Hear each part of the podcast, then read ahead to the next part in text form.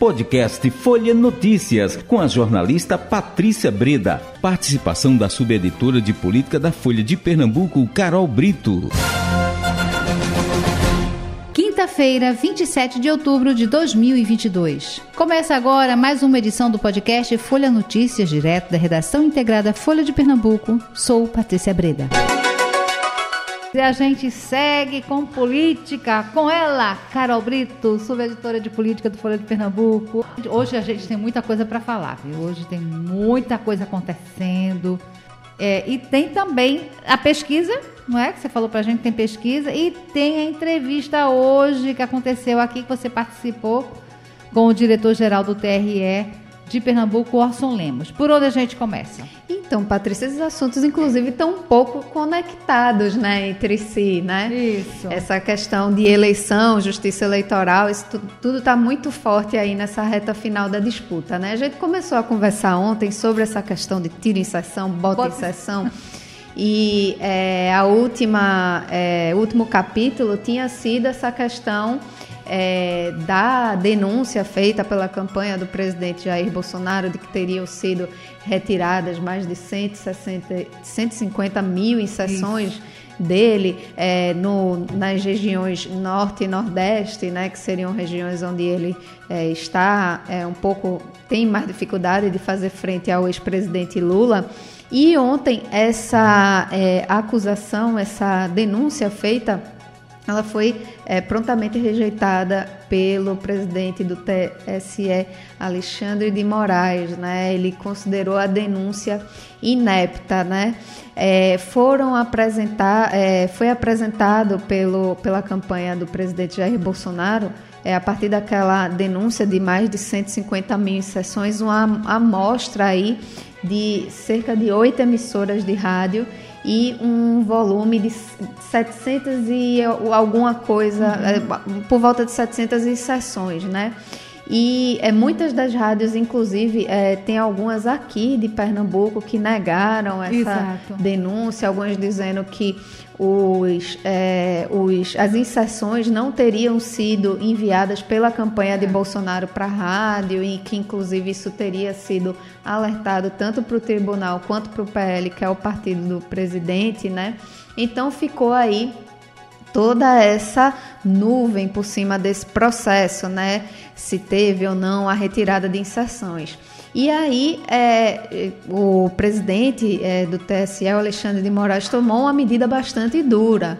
Ele, além de considerar inepta e rejeitar a denúncia, ele ainda é, foi além, ele foi para uma ofensiva e pegou essa denúncia feita pelo presidente e colocou no inquérito das milícias digitais que é relatado por ele no STF. Então a confusão ela não termina.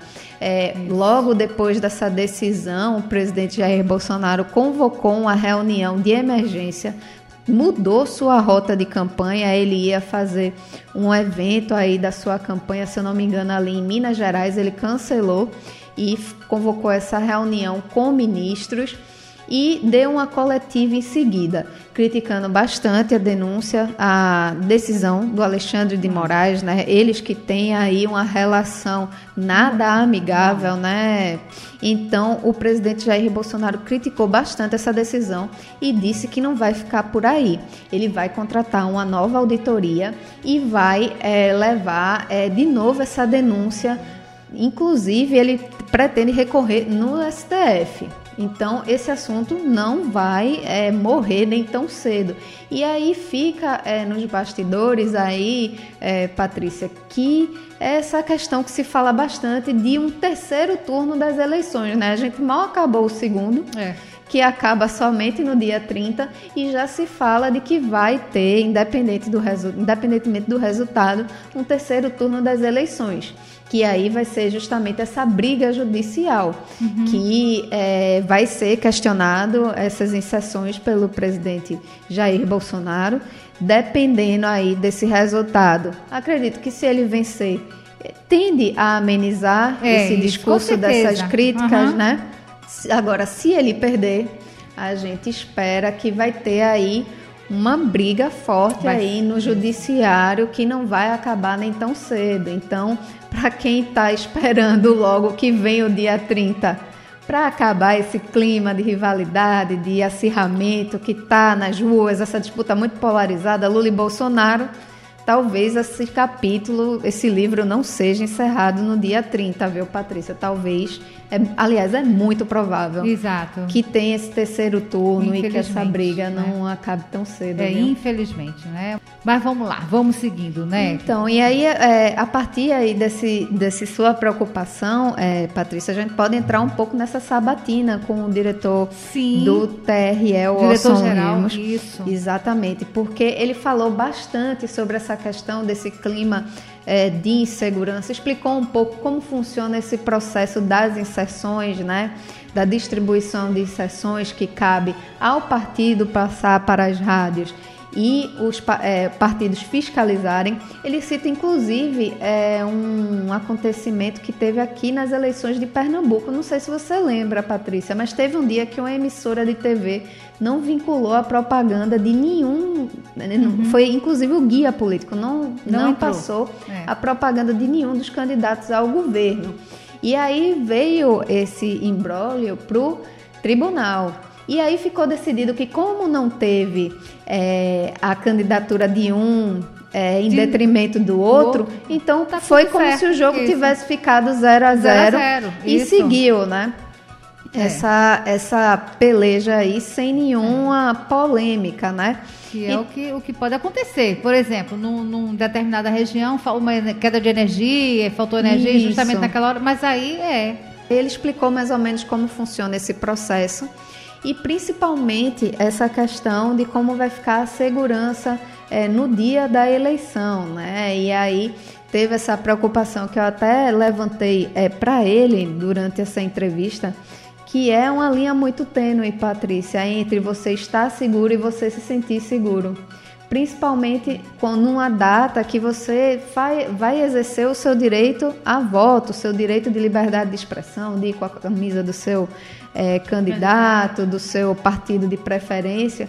E o que a gente vê é que muitas vezes as pessoas estão até com medo de é. se manifestar, né, de proferir o seu voto, de colocar a bandeira do seu candidato é, na, na sacada do seu apartamento, da sua casa, enfim.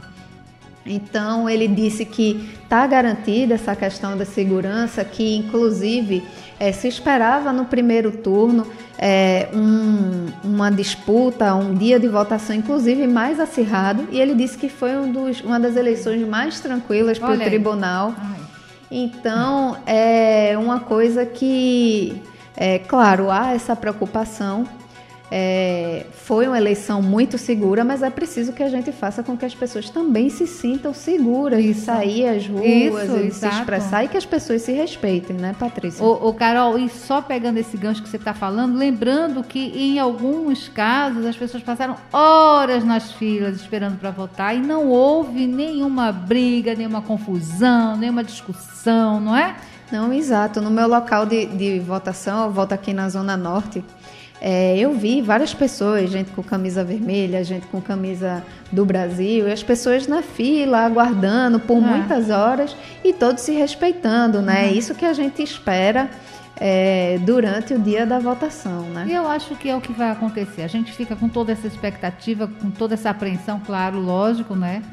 E tem sentido a gente estar assim, mas vai, vai acontecer tranquilamente. Eu tenho esperança de que a gente vai, vai, vamos votar, entendeu? Sem confusão, sem briga. Agora, essa questão é do resultado, eu acho que vai acontecer sim. E aí que seja uma, uma, um terceiro turno também de uma forma ordeira. Exatamente. Não é sem acirramentos de ânimos, né? E vamos aguardar.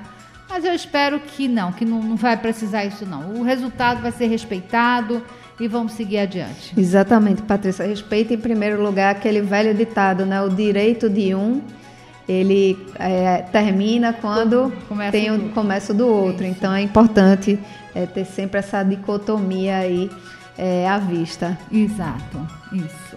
Hoje saiu pesquisa Datafolha, então é importante a gente falar alguns números para já dá essa perspectiva do que nos espera no próximo domingo. É, segundo a pesquisa Datafolha, é, Lula tem 49% no segundo turno e Bolsonaro 44%. Então, um resultado aí que está bem estável. Mas é, tem alguns números que eu queria também é, trazer para os ouvintes que trazem um recorte mais qualitativo dessa disputa. Uhum, vamos lá. Um deles é a questão da rejeição, né?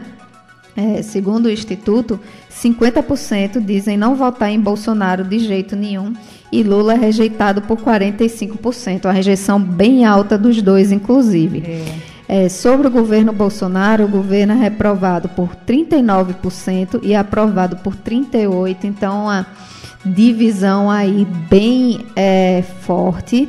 E também é o Datafolha, esse é o número que eu acho até mais importante, é que 7% dizem não estar totalmente decididos sobre o seu voto para presidente no segundo turno. Então, Nossa. numa disputa tão acirrada, esses 7% pode fazer uma grande diferença, viu, Patrícia?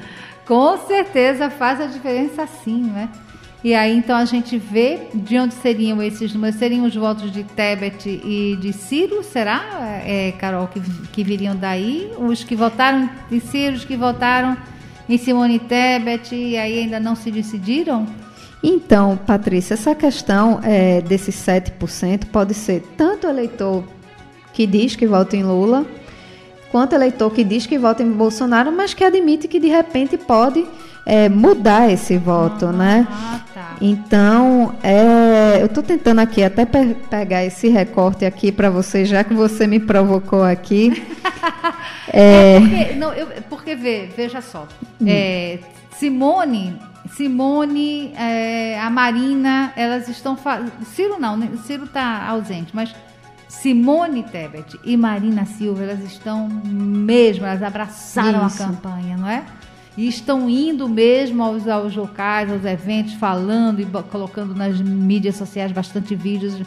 E aí eu imaginava que os, os eleitores de Tebet já seguiriam, entendeu? Uhum. E os outros, o pessoal seguiria, já o pessoal que tem mais essa, essa pegada mais assim de ativismo é, de, de, meio ambiente, essas coisas, uhum. seguiriam Marina, né?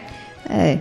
É, eu vou, vou aqui fazer uma leitura desses números que foram dados, é, só para tentar te esclarecer, mas a, a, pesquisa realmente não faz esse recorte tão profundo, viu, Patrícia? Sim. Pelo menos não dos números que eu tenho aqui em mãos.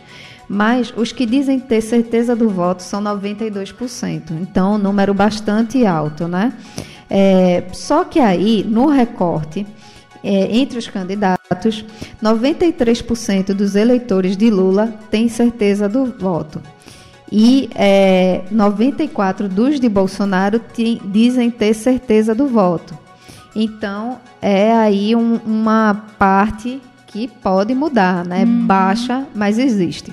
E a pesquisa também indica que a segunda opção de voto da maioria dos eleitores, 59%, é justamente o voto branco ou nulo. Depois aparece Bolsonaro com 21% e Lula com 15%. Então, é uma eleição realmente que vai ser Nossa. decidida no detalhe, viu, Patrícia?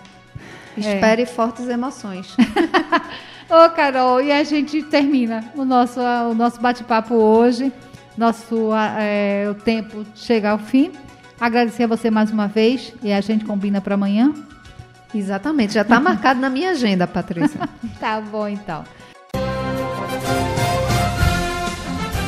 Chegamos ao fim de mais um podcast Folha Notícias.